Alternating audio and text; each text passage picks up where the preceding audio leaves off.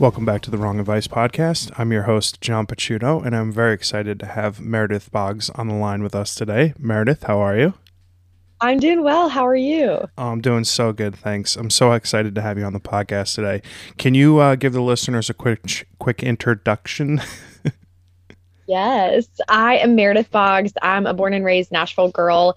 I um, am kind of a jack of a lot of trades, master of none. Uh, by trade, I am a nurse. I um, I'm a critical care nurse and a sexual assault nurse examiner. So ER, ICU, transport. That's been my whole career and my world that I've lived in. Um, I am also a new author and a new mom. I've got I've had a blog and a podcast for several years now. Um, my blog and podcast are called The Other Half, um, and the premise is the other half of life that doesn't make the highlight reel. So it's kind of going off script, talking about all the things that people don't talk about on the highlight reel of Instagram.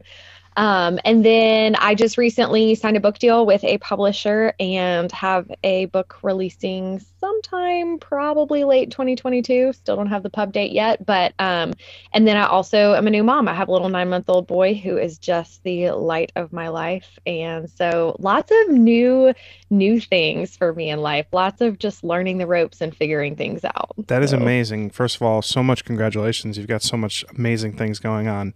Obviously, the birth of your son top of the list, but congratulations, published author. That's incredible. So fun. Um, obviously, you kind of started in one world, you know, critical care nurse, and man, that's a, a whole huge career, right? What was kind of the process of like growing up in Nashville? You know, I'm sure it was a lot quieter back back when you were a kid versus now.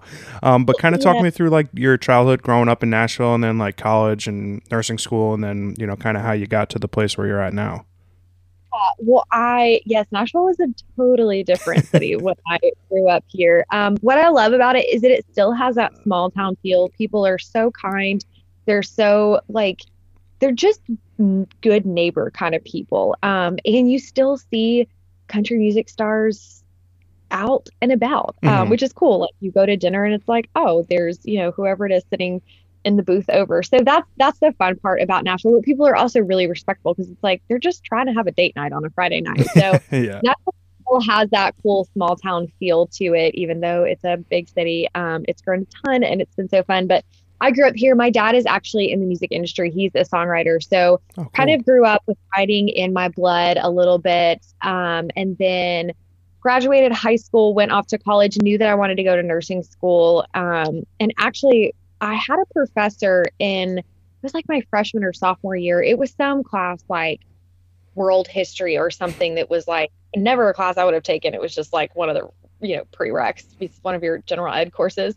And um, I remember the tests were all essay style. And I, everyone, this professor was notoriously really hard and everyone was like oh yeah i failed his class. And i was like well shoot this is going to be it then because that's the only one left to sign up for that works with the rest of my schedule. I have to take anatomy for nursing school. So i was like all right well this might be the death of me. But i aced every test and he pulled me aside and he asked he was like what's your major? And i told him it's nursing. He was like have you ever considered journalism or something like that? And i was like well i've kind of always liked to write but at this point i'm not really pursuing it professionally.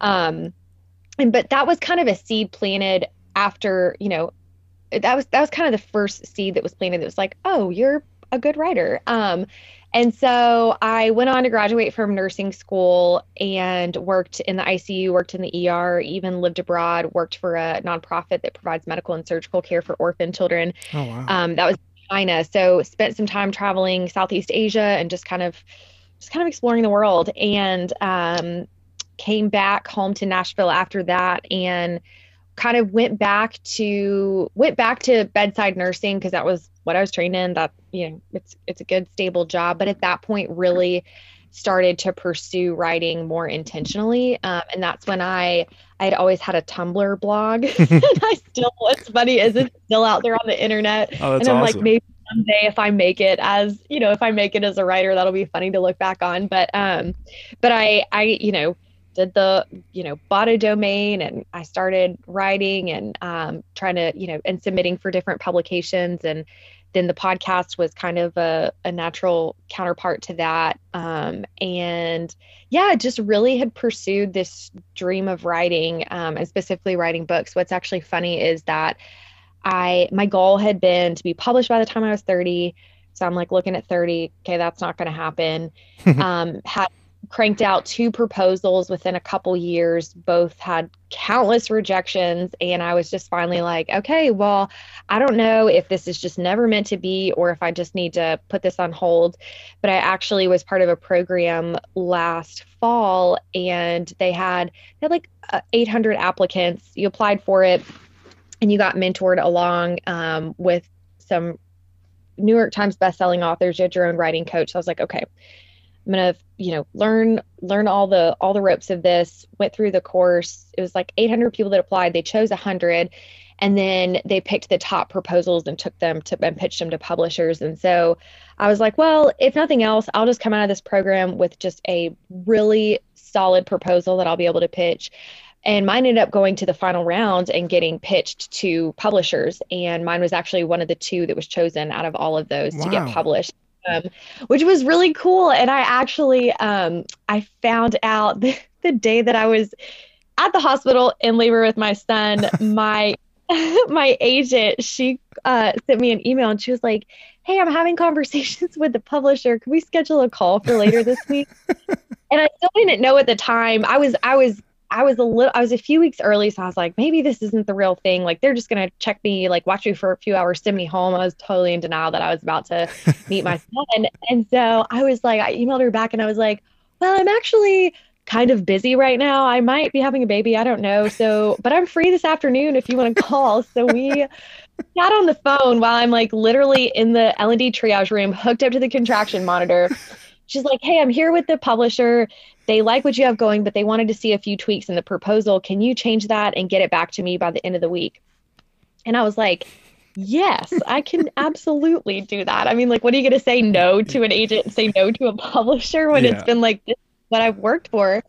So I called my sister and I was like, Jordan, please go home and get my laptop and bring it here. And I need it as fast as you can. So she brings my laptop my husband and I sit in the in the room and I was like, babe, I was like, you're on the clock with me too. You got to help me rep this thing out. We got to get this done. And um made went in, made the edits, tweaked everything, sent it off around 7 p.m. and then at 2 a.m. my son was born. Oh my so god.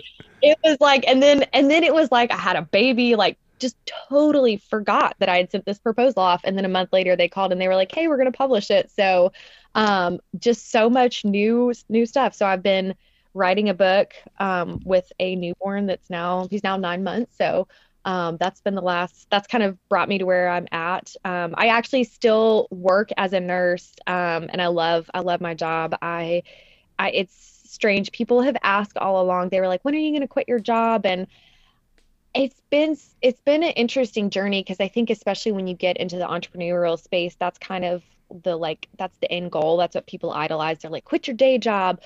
And i'm like I really love my day job though. I don't necessarily want to quit it mm-hmm. and it gives me a really different satisfaction and uses a whole different part of my brain and skill set than what writing does. Um, so I do still work part time as a nurse and stay at home with my kid the other half the time and then write in in between all that. So um, yeah, so that kind of that is such beyond being the most incredible story I think I've ever heard. Like just the cosmic timing of such like a huge like two monumental moments in your life kind of crashing into one another at the same time that's just like truly remarkable.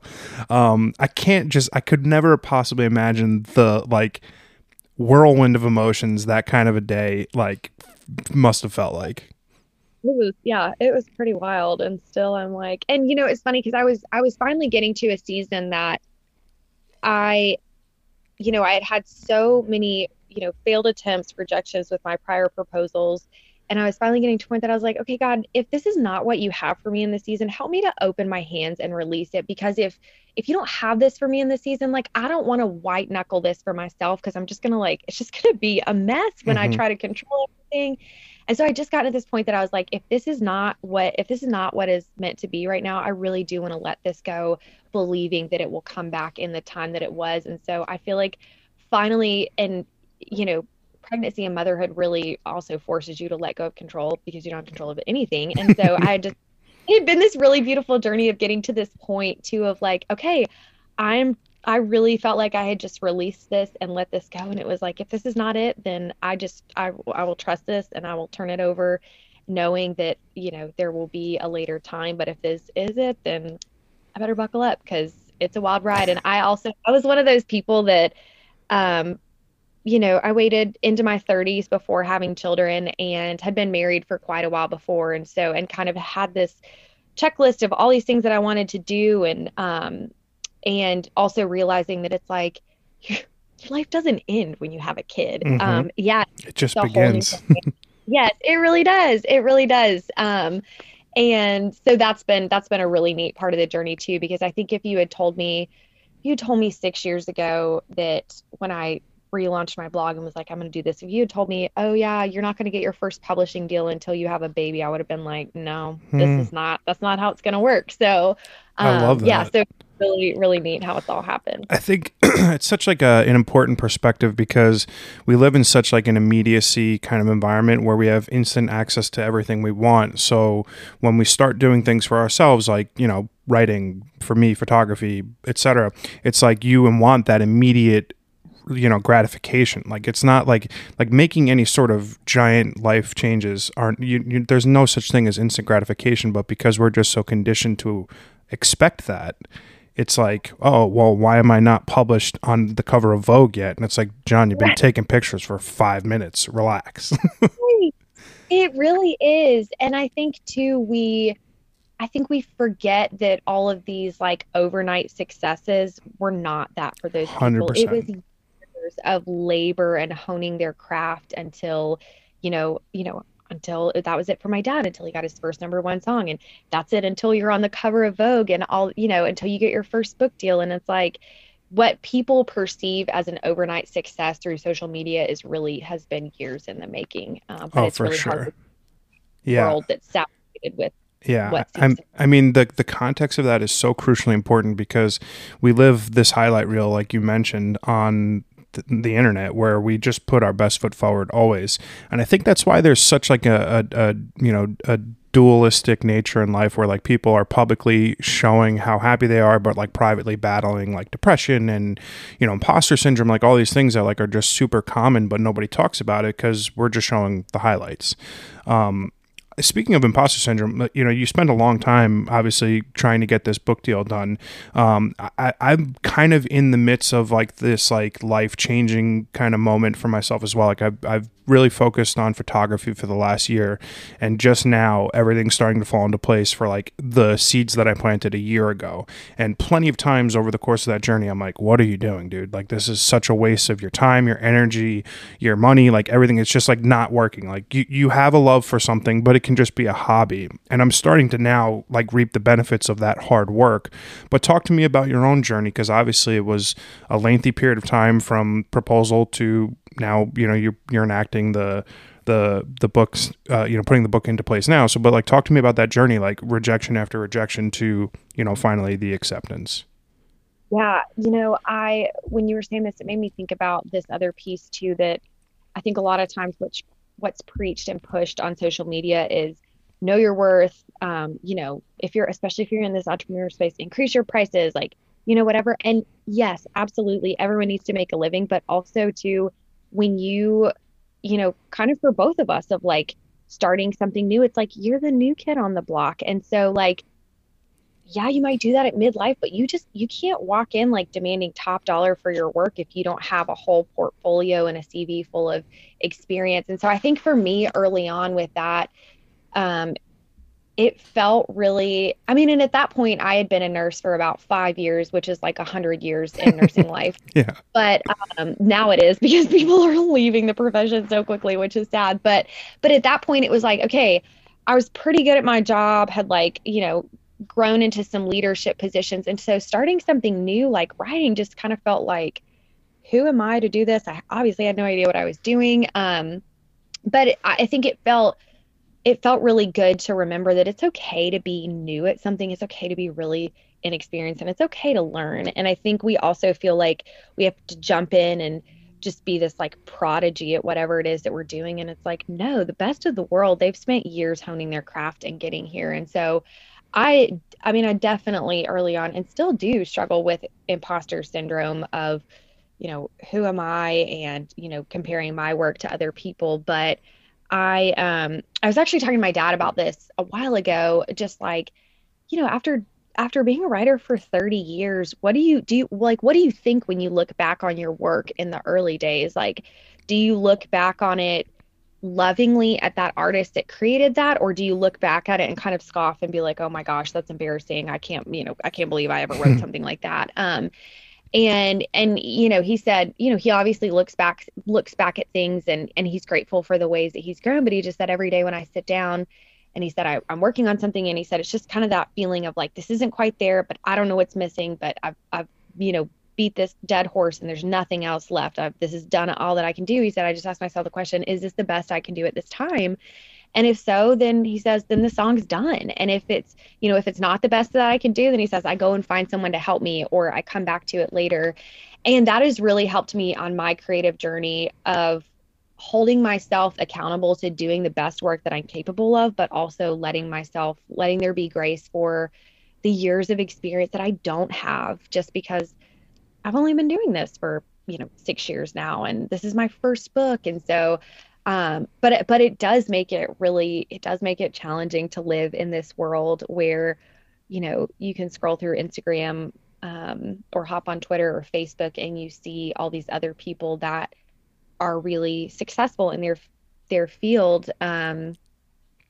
and yeah yeah i mean i think i think imposter syndrome is one of those things that it's like i could talk about it for days. There's yeah. so many facets to it but it's funny it be- is, I would say it's funny because I've I've had the I've been blessed with the ability to speak with a couple of like my photography kind of uh, inspirations, and specifically this gentleman Jason Roman, who I interviewed last week, who's like one of the first people that I stumbled upon when I like fell in love with photography a few years ago, and having conversations with like-minded people, and I was, I was, you know, I made some joke of like it's funny to me that you and I have like the same job title, right? Like we're both photographers, and like I look at your work and I'm like this shit belongs in a museum, and I look at my work and I'm like, mm, okay, we'll just like put that in a shoebox somewhere.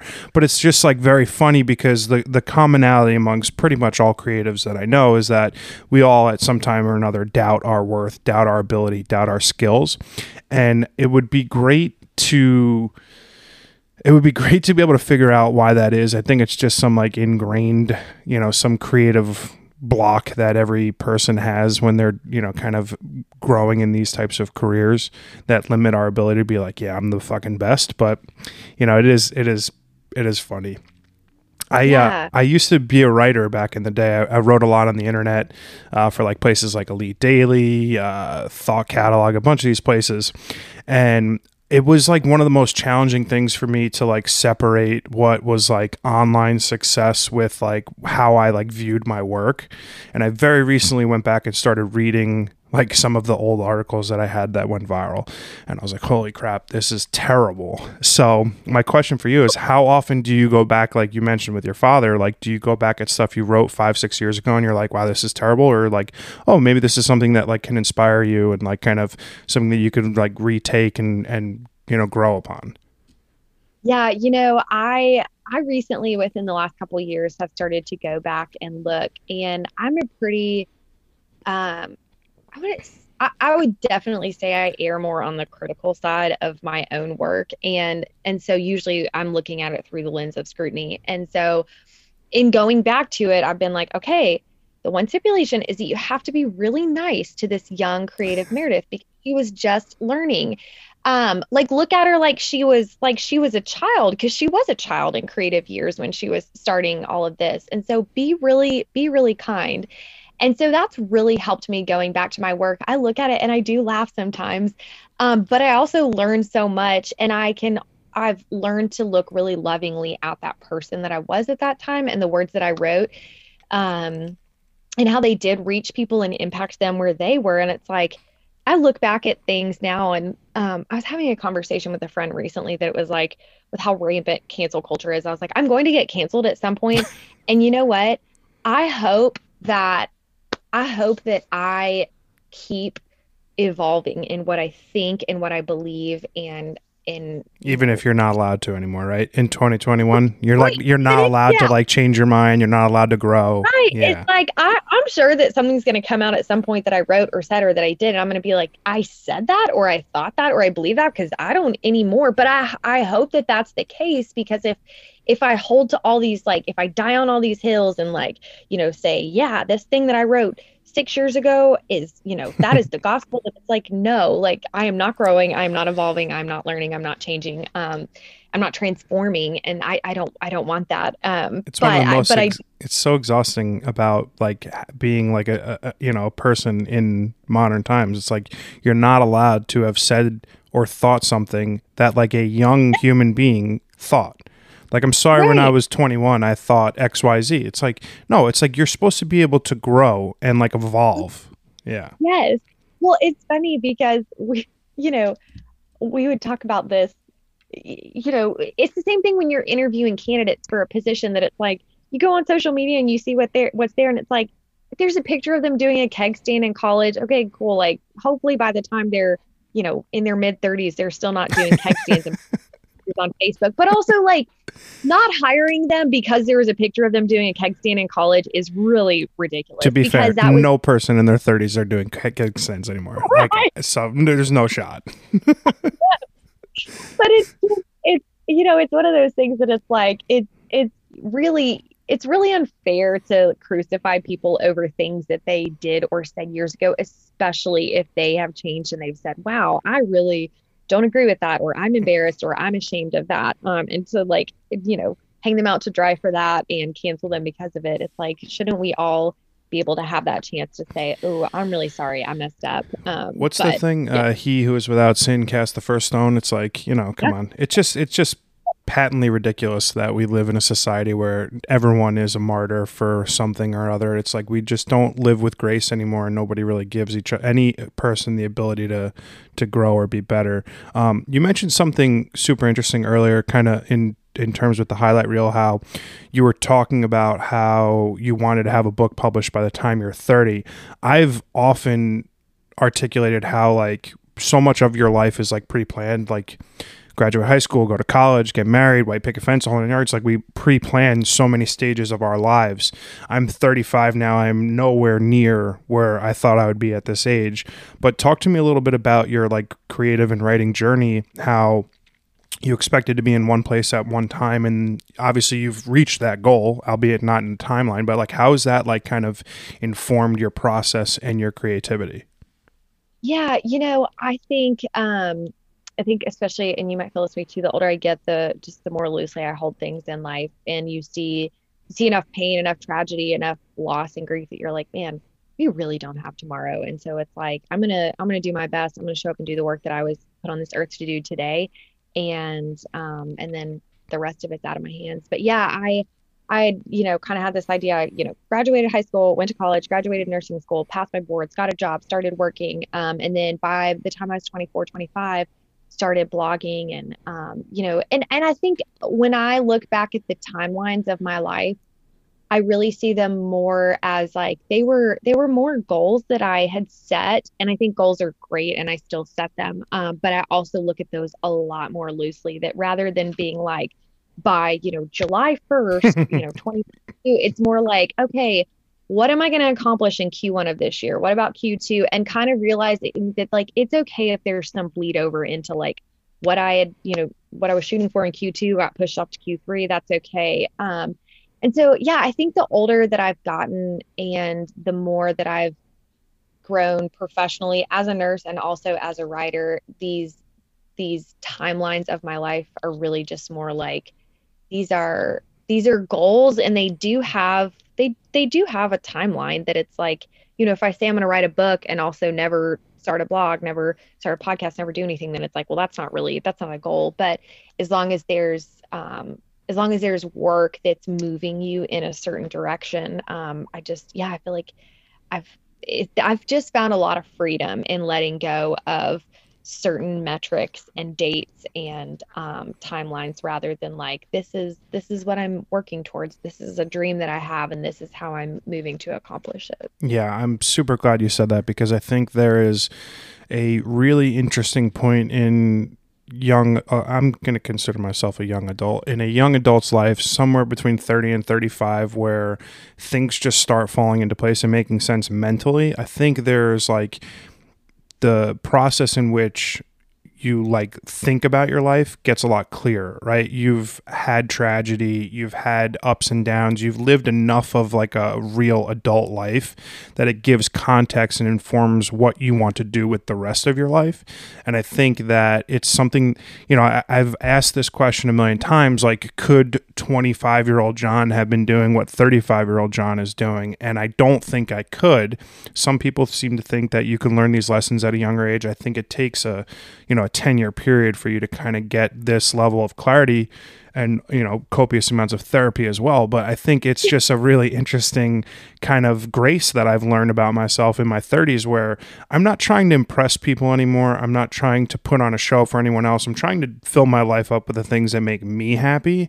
And there's no fucking way 25 year old john could have done that. There's just zero chance. I would be much more concerned about oh am i posting that i'm at a club on a friday night? How many likes is this picture getting? Blah blah blah. And those things don't matter at all so much more concerned with what other people think about you and how you are perceived by people. And yeah you know i've told people recently i um, i'm really thankful now that i waited till i was in my 30s before having a child because it, i mean there are things about it that it's like oh yeah mom shame's a real thing. But for the most part I do not care what people think about me as a mom. I do not care what they think about my decisions and what I'm how I'm raising my son. And I just don't care. And I know that if I was 25, I would have been so much more consumed with people's thoughts and opinions and their ideas. And now it's to the point that it's like, you know what? I don't care. Like there's people in my life that they're important and I value their wisdom and their guidance. But for the rest of, for the rest of you people out there, you go have fun with your own life. I'm gonna live mine, and I'm gonna I'm gonna be fine with it. I'm gonna be fine with myself and the way that I'm a mom. And I just I don't have this bad mom complex that I've heard so many people just really really struggle with. Um, yeah, that's great. I, I mean, I think I think you're right that there's something that comes with aging that I don't really know that you can have it in your 20s. Um, I mean, I had a couple, there was, you know, some really formative experiences in my 20s. Living abroad was one of them. I had two friends, one from college, and then a good childhood friend who um, passed away in car wrecks in my 20s, mm. which were really formative things. And so, but it's like those things, I, I would not, I would not have the the same knowledge and awareness and just groundedness I think that I have now. Um, I just don't know that I could have had that in my 20s. So yeah, me, me neither. Yeah, it's it's it's super interesting because I've I've grown so much in such a short period of time, and it it just it's such a like a fulfilling feeling to be able to feel each day like a more comfortable version of yourself. And i think at at its core that's like what i would hope to have been like in my 20s and i think you know confidence in who i was as a person was wrapped up in things outside of who i actually was. And that's no longer the case. Yeah. Yeah. uh, speaking of confidence so you went through like a, a fairly decent journey of rejection with writing. Um, and you obviously put together a, a, number of proposals to be published to become a published author. Um, what does that rejection do to like your confidence as a writer as like going back to the page? Because I can tell you firsthand as a quote unquote used to be writer, I stopped. Like I no longer could do the creative outlet of writing because I felt like too big of a failure. So talk to me about that process and like how that rejection kind of informs your confidence in something that you love doing that you obviously are good at. Yeah. So man, okay, 2019 I this is actually really funny looking back at like the year that 2020 and 2021 was. 2019, I just called it the year of rejection because I pitched my first proposal in like February of 20 or 2019 so i mean for people that don't know about book proposals you spend months working on them it's like a this 40 to 50 page document it's this you know full blown proposal like you type up like who your target audience is you fill out a whole marketing plan and then, you know, all the chapter summaries, the premise of the book, and then you write two to three sample chapters. So it's a lot of work. It's not like you just, you know, sit down a couple evenings after work and, you know, rep this out. Like it is months in the making. So I finished my first proposal, started pitching it, got a little bit of traction with some agents that I thought I might sign with, and then some things got kind of weird. And I was like, I just don't think this is quite right. So shopped it around for a little while and um, kind of got some feedback that was helpful to go back to the drawing board with it. And then I had an agent that was kind of I kind of ranked my like top tier agencies and top tier publishers that it was like if I could ever get signed by them, that would be a dream come true. So I had an agent from one of these agencies contact me and she we chatted on the phone, really hit it off. She l- said that she liked my proposal, but she she was more interested in a book that was the premise of my blog and podcast the other half. And so she was like can you write me a proposal for that book? And i was like okay uh you know how long these take. So i was like sure thing let me do that. So i go back to the drawing board and create an entirely new proposal for an entirely new book idea and in the meantime that year i had um, I sat for a certification exam that I failed. And um, there's only like 1,300 of these people certified in the world. And so, wow. and after the test, I was like, well, no wonder because it's that hard. Um, and so there, there was that. So I failed that. And then I interviewed for a job that uh, with Vanderbilt Life Flight that I didn't get. And so I was like, okay, man, this, you know, what doesn't kill you makes you stronger. I mean, it was just like, it felt like so much rejection and so much failure from my, you know, professional world as a nurse, which was like something that I was really good at. And then it also felt like trying to move into this world as a writer, I was just facing a lot of rejection. So I'm like having this huge crisis of like, well, I just suck at everything. and, um, but I, so I go back to the drawing board, create this second proposal and go back to this agent. I'm like really excited. I'm finally done with it. I'm like, okay, I hope she'll love it. And then she'll sign me. And it's just like radio silence. Never heard back from her. She ended up taking another job. So I'm like, all right, well, I guess I've got another proposal. So I'll start shopping this one around. So started pitching that one. And the same feedback that I got over and over and over again was your platform's not big enough. Your platform's not big enough. And I just like platform being it was like Instagram followers yeah, and such, Instagram followers and email list and God. all that. And um, and you know, it's like I get it. Like it is like you have to look at like projections for sales and like that's important. But at the same time, I was like, so it's not good enough to just be a good writer. Um, and so that year was just full of like rejection and failure. And after that second proposal, um, really just didn't like nothing materialized from it. I was like, well, I mean, is this it? Like maybe, you know, you hear the stories of people that, you know, they went to 60 publishers and they finally, you know, got somebody to publish it, or, you know, all these other people in different fields that you hear the failure and just their tenacity of coming back up and saying and coming back and saying i'm not giving up. But then you start to look at yourself and you're like but wait a minute. Am i actually a really bad writer? And am i this old that's just like so like do i have rose colored glasses on and just like am i am i just stupid? Or or is like is does it just take a little bit more grit and time and patience? And so um yeah i mean and it really did in that season like you were talking about it's so hard to be creative when you have when you're getting rejection after rejection because it just colors the way that you see yourself it colors the way that you see your work. Um, and i think in that season i when i look back at the things that i wrote um, again i try to not be overly critical or scoff at it but i look at the things that i wrote in that season and they are so not true to who i was because i was experiencing so much rejection for my own work that I was like, well, this is obviously not right. So I read things now and I'm like, oh my gosh, you can tell that I had totally been reading a lot of like whatever that author was, or I'd been reading this person's blog and trying to trying to emulate that, which is, you know, it's not bad. Like that's such a form of that's a, you know, it's yeah, but it, it's it's just funny um, looking back at my work at that time. It was very it was very sparse, but when I did the things now, it's like that was not me at all. Um, Have you so reached? I think I was just say, have you reached a, a, point in your writing career, or at least in your like journey with your you know your confidence in your writing that you now like have enough faith in yourself that it's good?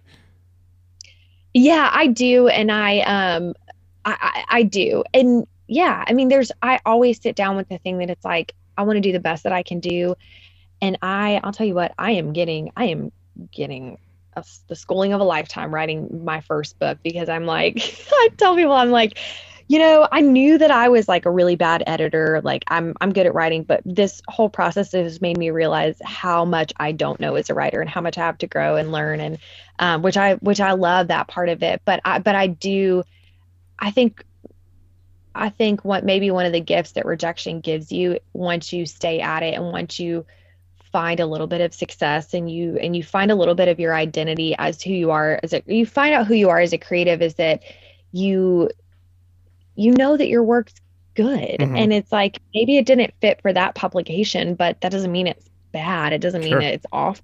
Um, so yeah, I think I don't I don't think I as easily fall into that um, like I used to. But that's great. Yeah. I, I, I still do that. You know, from a from a photography perspective, you know, your own. Th- there are plenty of commercially successful, wildly famous photographers with like 700 Instagram followers because you don't live your creative career on a social media application. And that being said, I wrestle with that a lot because I'm like, well, you know, I am doing the things I want to do. Like I'm shooting bands that I want to shoot. Like I'm, you know, I've had the opportunity to shoot like incredible concerts that like are like my dream. I'm working with models and creating like really, you know, beautiful works of art. And like my street photography is like just getting better and better. And like my eye is getting better and better. But, you know, I don't have 20,000 Instagram followers. I don't have blah, blah, blah. And it's like, what what a dumb fucking thing to worry about because like if Facebook turns Instagram off tomorrow, it's like I'm still a photographer. I'm still like making work. Yeah. It's just such a funny the the like the dual the duality of like trying to be a social media person with X number of followers doesn't necessarily correlate to success in your field. Yeah, and you know that's why I I think I, I was this is actually kind of a different is I'll tie back in. So I was listening to this podcast recently and it was this young guy in his 20s or 30s and he had built this huge mega church that just like exploded with growth and he kind of came along in the early era of blogging and really capitalized on that and um and he at some point like I mean he wasn't even 35 at this point said that he couldn't learn anything from pastors that didn't have churches over you know 10,000 people um, because they they didn't under yeah and it was like well first of all the level of arrogance like to think that you can't learn yeah. anything from anyone else but also too he was like they they don't know anything about the blogging world they never did any of that but I've started to look at people like especially people my dad's in his 60s now people in their 40s 50s and 60s that it's like they built their professional career without the internet mm-hmm. and so if they've and i look at these people too that have sold thousands, hundreds of thousands of books, and it's like they did that before there was Amazon. That's and why so, it made me laugh when you're when one of the publishers was like, "Well, you don't have a big enough following." Like that to me is like, well, pre Instagram followers, what were you doing to market a book, right? Like, do yeah. your job and not like have me build in my sales. If I'm building yeah. it in myself, what do I need you for? I'll publish it myself. Right.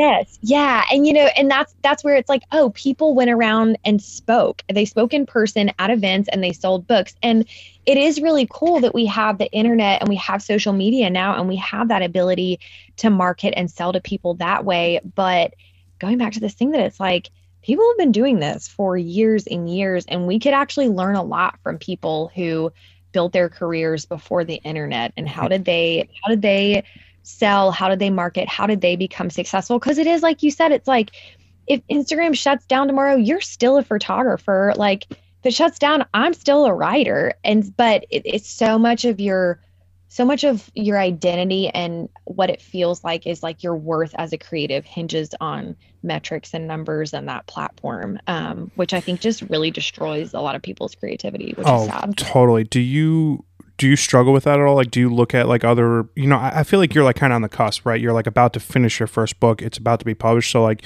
maybe it's like you're, you know, comparing i often say i'm comparing my chapter one with other people's like chapter 50 so it's super unfair for me to be like well i don't have xyz right so i have to like give myself the the leeway to be able to be like okay i'm here they're there for a reason but do you find yourself like still comparing you know followers yeah. things like that yeah. yeah. I was actually talking to my writing coach about this as I was trying to finish the final chapter of my book. And she was like, I think you're comparing your final chapter to the final chapters you've read in other books. And she was like, you have to realize that yours hasn't been through revisions yet.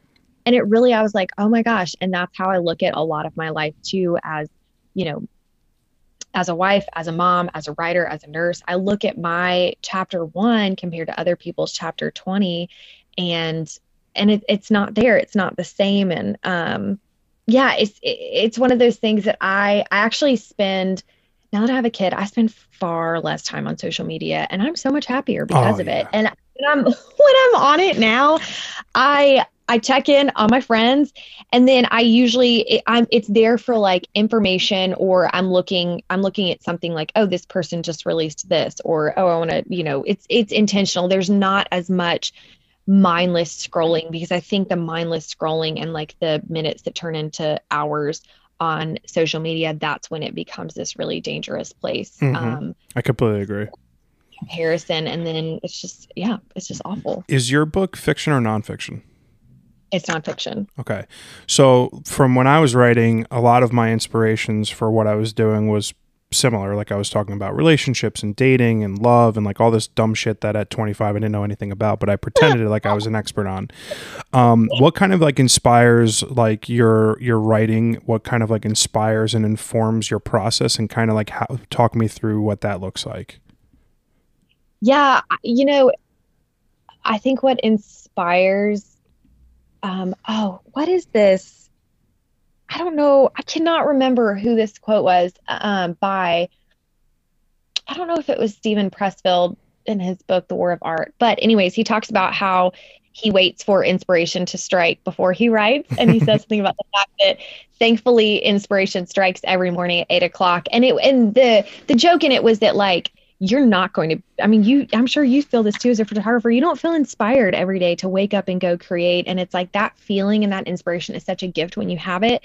But the life of a creative most days is getting up at eight o'clock and sitting down and starting to edit photos and it's starting to write whether you feel inspired or not. And so the moments that i do feel inspiration i try to capture it in some way. I will you know, if I have a thought or I'm in a conversation, I will jot it down. I'll do a little voice memo in my phone. I'll take a picture of something so that I can go back to it later and remember. Um, but I, I, I find so much inspiration in reading other people's work and in, in consuming other people's art. There's a book called The Artist Way by Julia Cameron, and it's i think anyone should read it even if you're not even if you wouldn't call yourself a creative. Um, and she has these things that she calls artist dates and um, that you just take yourself on once a week however often. But you know she gives all these all these ideas. You can go to a art museum. You can go watch a movie. You can go do anything. Just do something that inspires creativity in you. And i think in this day and age it feels really frivolous and kind of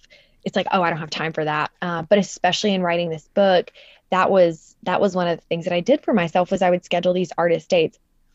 I don't tell people this because it's not a thing, but I I play guitar. Um, you grew up in Nashville, so just learn to play guitar. I play guitar more while I was writing this book than I have in the last 10 years of my life because it was like there's just something about doing something creative or consuming art that really inspires you. And so um yeah, I mean, whenever my mom's a florist, and so I would come over some days when she would have events, and I would come over and I would make flower arrangements. And that's, I'm not a florist, that's not my wheelhouse, but there's something about creating that begets more creating and um, inspiration that that comes from when you actually engage with life and with other people and oh, and creating so i love that yeah, yeah. i uh i feel that every time i like pick my camera up and like i'm doing the thing that i love to do and yeah. i was recently asked like explain to me like what that feeling's like and so i was i was shooting the gin blossoms friday night at a venue close to my apartment and I've loved them since the 90s. Like they're just like a great 90s band. And there was like this the first song was one of their hits, and I was like, "Holy shit!" I was like, "I got goosebumps." I, I'm getting goosebumps now talking about it. I was like, "I'm literally doing the thing that I was hoping I would be doing a year ago," and like tomorrow, I'm gonna wake up and edit these photos, and it's gonna be like reliving that moment again, and then still somewhere along the line, I'll be like, "Well, you're not really good enough," and there's there's like this seed of doubt.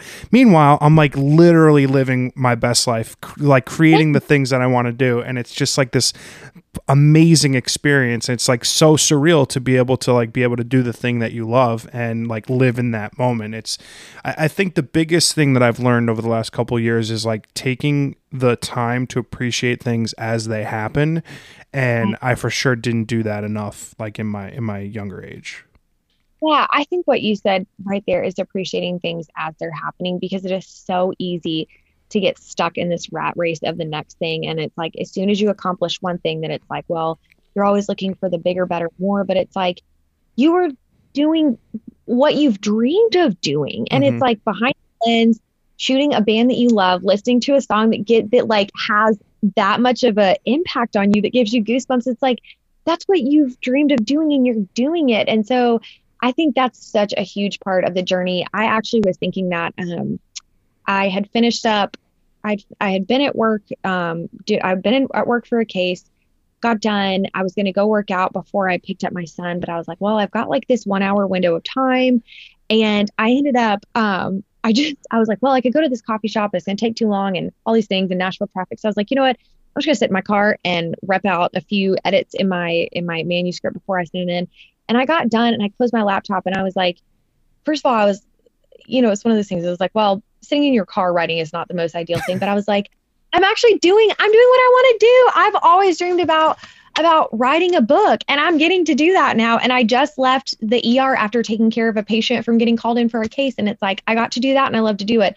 And now I'm writing my book and now I'm going to go pick up my son and I'm going to hang out with him for the rest of the day and it's like those little moments like that it's like you've always dreamed about it, you've always worked for and then they come and they go and they're so fleeting and you don't realize it's like but this is what I this is what I wanted. And there really is so much joy and happiness to be found in the journey. And that is so cliche to say but we all we get so fixated on the next thing the bigger better more. We're so focused on the destination that the journey loses all of its joy and we forget our first love which is creating. And um yeah so i just i love that story yeah. that you shared that it's funny because there there's a movie um that I watch often. It's The Secret Life of Walter Mitty with uh, Ben Stiller. Um, yeah. lo- love the movie. I think it's like a really uh, it's first very visually creative, but also it it's there's something about it where like I'm watching this guy lead a very mundane, normal, everyday life with like zero joy, zero happiness, zero purpose. And that was kind of like where I was a year ago. Like I was chasing money, I was eh, you know, uh, caught on a hamster wheel and I was miserable. I was wildly unhappy. And now in the last year I look at like the the growth and the journey that I've kind of gone through and it's like holy shit like i don't i wouldn't even recognize you know two year old me let alone one year old me. It's like crazy. Um, and something that i started doing in the last few months is like i write like a little bit like in the morning like you know goals for the day or week or just like things like i want to see myself accomplish and then like also at night before i go to bed like what was i thankful for in the day? Um, because there, there's the journey is like so fleeting like you said and like there's like all these like little moments of your life that are amazing. Like i got a text this morning about like a story that I wrote and some photos that I uh, created that are going to be in a magazine sometime next year. And I was like, woke up to this incredible news, and I was like, holy shit! Like this is like one of those, you know, dream come true moments. And like I just sat, I wrote down like what I was thinking, what I was feeling, so that, like hopefully maybe like five years from now, like I'll have the magazine and I'll have that like little jot down in my journal where I'm talking about like those things that I was feeling, and it's like you know the, you can give yourself like a little bit more of like context to like your life versus just like kind of going through the motions and uh, you know that kind of deal. Yeah, I love that. Um, yeah, so it's it's very funny to me because you're you're kind of like in a position where I am is where like we're kind of just on the cusp of like all of our dreams coming true. Um, how much pressure do you put on yourself, like you know, staring down the barrel of the completion of your novel and then like the success? So like for me, like if I was writing my first book, the completion of that would be farly, you know, greater than the sum total of the number of copies sold. But I would imagine that's not the easiest thing to go by. So like how much pressure do you like feel, you know, being on the climax of like finishing this this work that you're you've been, you know, compiling and then like what happens to it after it's done? Yeah. That's such a good question because I've thought about that a lot. Um and so I was I was actually thinking about this when I was uh, meeting with my writing coach because I was like, you know, I I finished my first draft in the sense that like I I met my word count, but it's definitely not ready to be turned in. And I was like, Molly, I'm just you know I got to do this and I got to do that. And um, you know, she's like, I think that you need to define for yourself what done is because she said if not, you're it's never going to be it's never like perfection is the enemy of the good and of good enough. And so she said, you need to define what good enough is and what done is. She said, because you're about to turn this over to your editor and it's going to go through months of revisions. Um, and so that got me thinking too. I was like, okay, then what is like, what's, what's my definition of good enough or what is, um, what is done or what is success when it comes to the next phase of this book. And, and I, I haven't, you know, set set specific metrics in terms of sales within the first you know seven days 30 days 90 days. Um, but I, but I was thinking recently I was like you know what? What success is actually defined what what I will define as success is if I get to keep writing after this. Um, and so you know and and then but I had to do. go into this Well, no, no, no. So that, so that's that's the that's the thing is, I was like, well, but wait a minute, is it writing or is it getting another book deal? Because those are two very different things. And it was like, yeah, but if this wasn't doesn't sell good enough, then I don't get, you know, I don't get another book deal. And so realizing that it was like, oh wait, success is that I write this book, and regardless of whether it sells, you know, ten copies to my family or you know, ten thousand copies.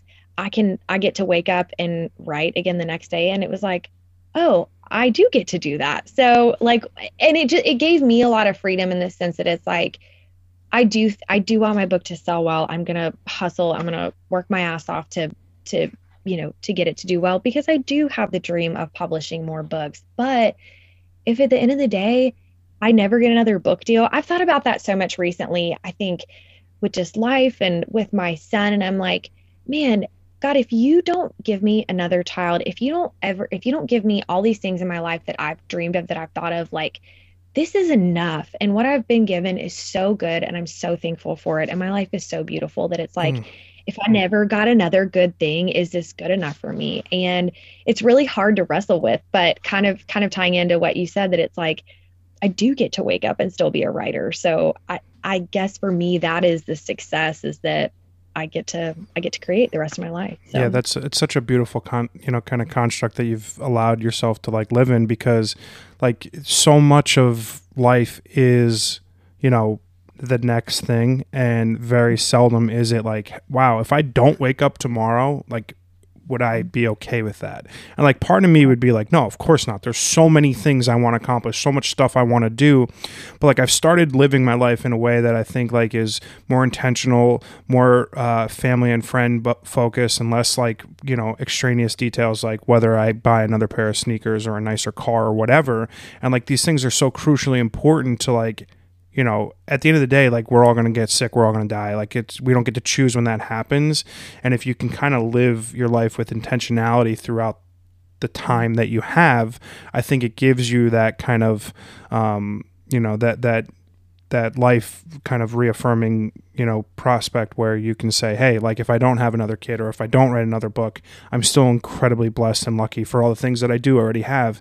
And that's almost like the problem with like life in general because it's always we're comparing ourselves and what we have in relation to other people and we're never like thankful or, you know, content with what we have. I actually just did a solo podcast a couple weeks ago where I was like, I'm super happy every day, but I'm like wildly discontent. Like I'm I'm I'm mired in this dissatisfaction with the career growth, the Instagram followers, the downloads on my podcast, like all these things like that have really no con- you know no construct in my happiness at all that i'm allowing to impact my happiness. And i think it's really funny when you're like able to look at something like i wake up every day incredibly happy to be alive thankful that i have my friends and family in my life thankfully that i'm like healthy and like all these things that are super actually important and then i worry about things that are completely unnecessary. Oh yeah.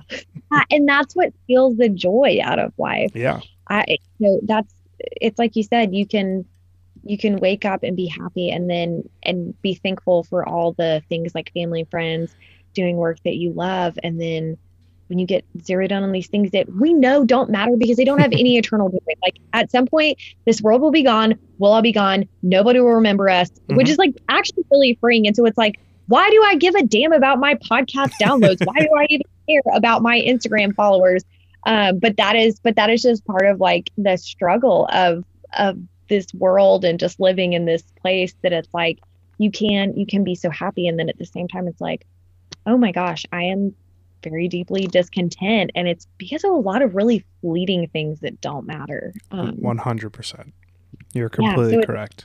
like that that work of just shifting your gaze from like locking in on the things that are unimportant to looking ahead to like what's it what's of eternal value people um, and what's what's what really matters in life. It's like you know if if you knew you weren't going to be here tomorrow, I hope that you wouldn't be recording this podcast with me. I hope you'd be with your friends and your family, and you would be spending it with the people that meant something to you. Um, in the same way that if I wasn't going to be here tomorrow, I would be loving on my son. I would be with all my sisters and my parents, and we would just have a big old party. And so it really does reframe the way that you look at every day. That it's like oh, what are the things that actually bring me joy? What are the things of eternal value in my life that I want to make sure that I'm intentional about? Um, because it's not the podcast download. yeah, I like that.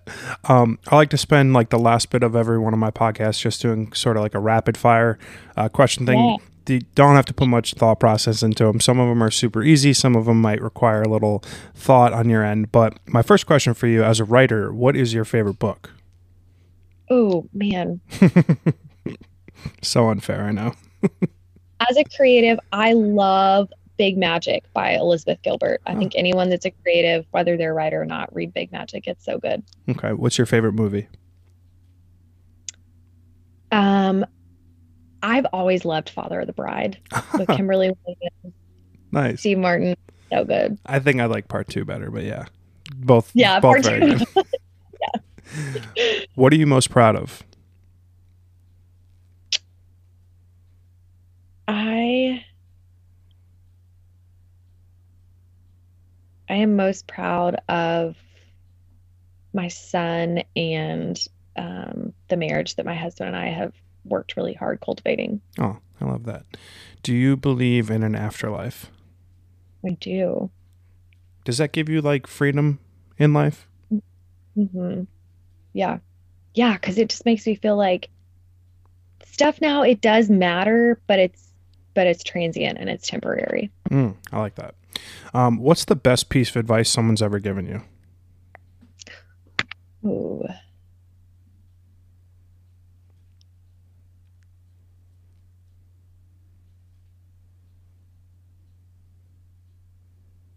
I'll I'll just say this one because right off the top of my head, someone said you don't eat a lot of shit. Babies, babies just they don't eat all that shit, and they're right. They don't. They don't eat all that. Stuff. So I'm very much a minimalist. My husband is not. Half the baby stuff I wish we'd never even bought. I like that. I uh, I've very very recently, you know, we were we do like a secret Santa every year for Christmas because I got a big family, so it's like not logical to buy 15 Christmas presents, right? So we do like where everyone, you know, every adult gets two people and you buy two gifts. And I was like, literally, I don't need a thing. I don't need a sweater. I don't need a pair of socks. I don't need a pair of underwear. I don't need a thing. I was like, and I'm sorry for whoever has me this year because please don't get me anything. Like, please give me a gift certificate to the freaking ShopRite, I, you know, food market. Like, I, I don't need, I literally don't need a thing. And I think that's like, so indicative of the lives that we live for sure. what is your best piece of advice for someone that's hearing you on this podcast for the first time? Um I think my best piece of advice is if you find yourself in a place where you're stalled out creatively, if you are feeling overwhelmingly discontent with your life or just kind of like not not super happy with it, go spend time with people that you love because that's really that's what matters and you will not regret that time the way that you spend that time. We do regret time that we spend Netflix binging. we regret we spend scrolling, but I've never there's I don't I don't regret time that I spend with people I love. So yeah. I, I actually love that. It's funny because whenever I'm having a bad day or or any kind of like I'm in my feels or anything that's like going wrong, And I'm like, I text my brother. I'm like, hey, um, I'm coming over to see the. He's got three kids. I'm like, I'm coming over to see the kids. I'll be over in a little bit. And it's like immediately, whether it's five yeah. minutes, ten minutes, an hour, I leave feeling better, and I forgot about whatever I was worried about. And I, I completely, completely agree. Um, Meredith, thank you so much for coming on the podcast today. I had so much fun chatting with you. You're just such a light, and I'm I'm so hopeful for your book, and and so looking forward to all the great things that you have coming coming out. And I'm I'm just super appreciative that you uh, spent the time with me today. Well, thank you so much for having me. I've so enjoyed our conversation, and yeah, thank you. You're welcome. Thanks.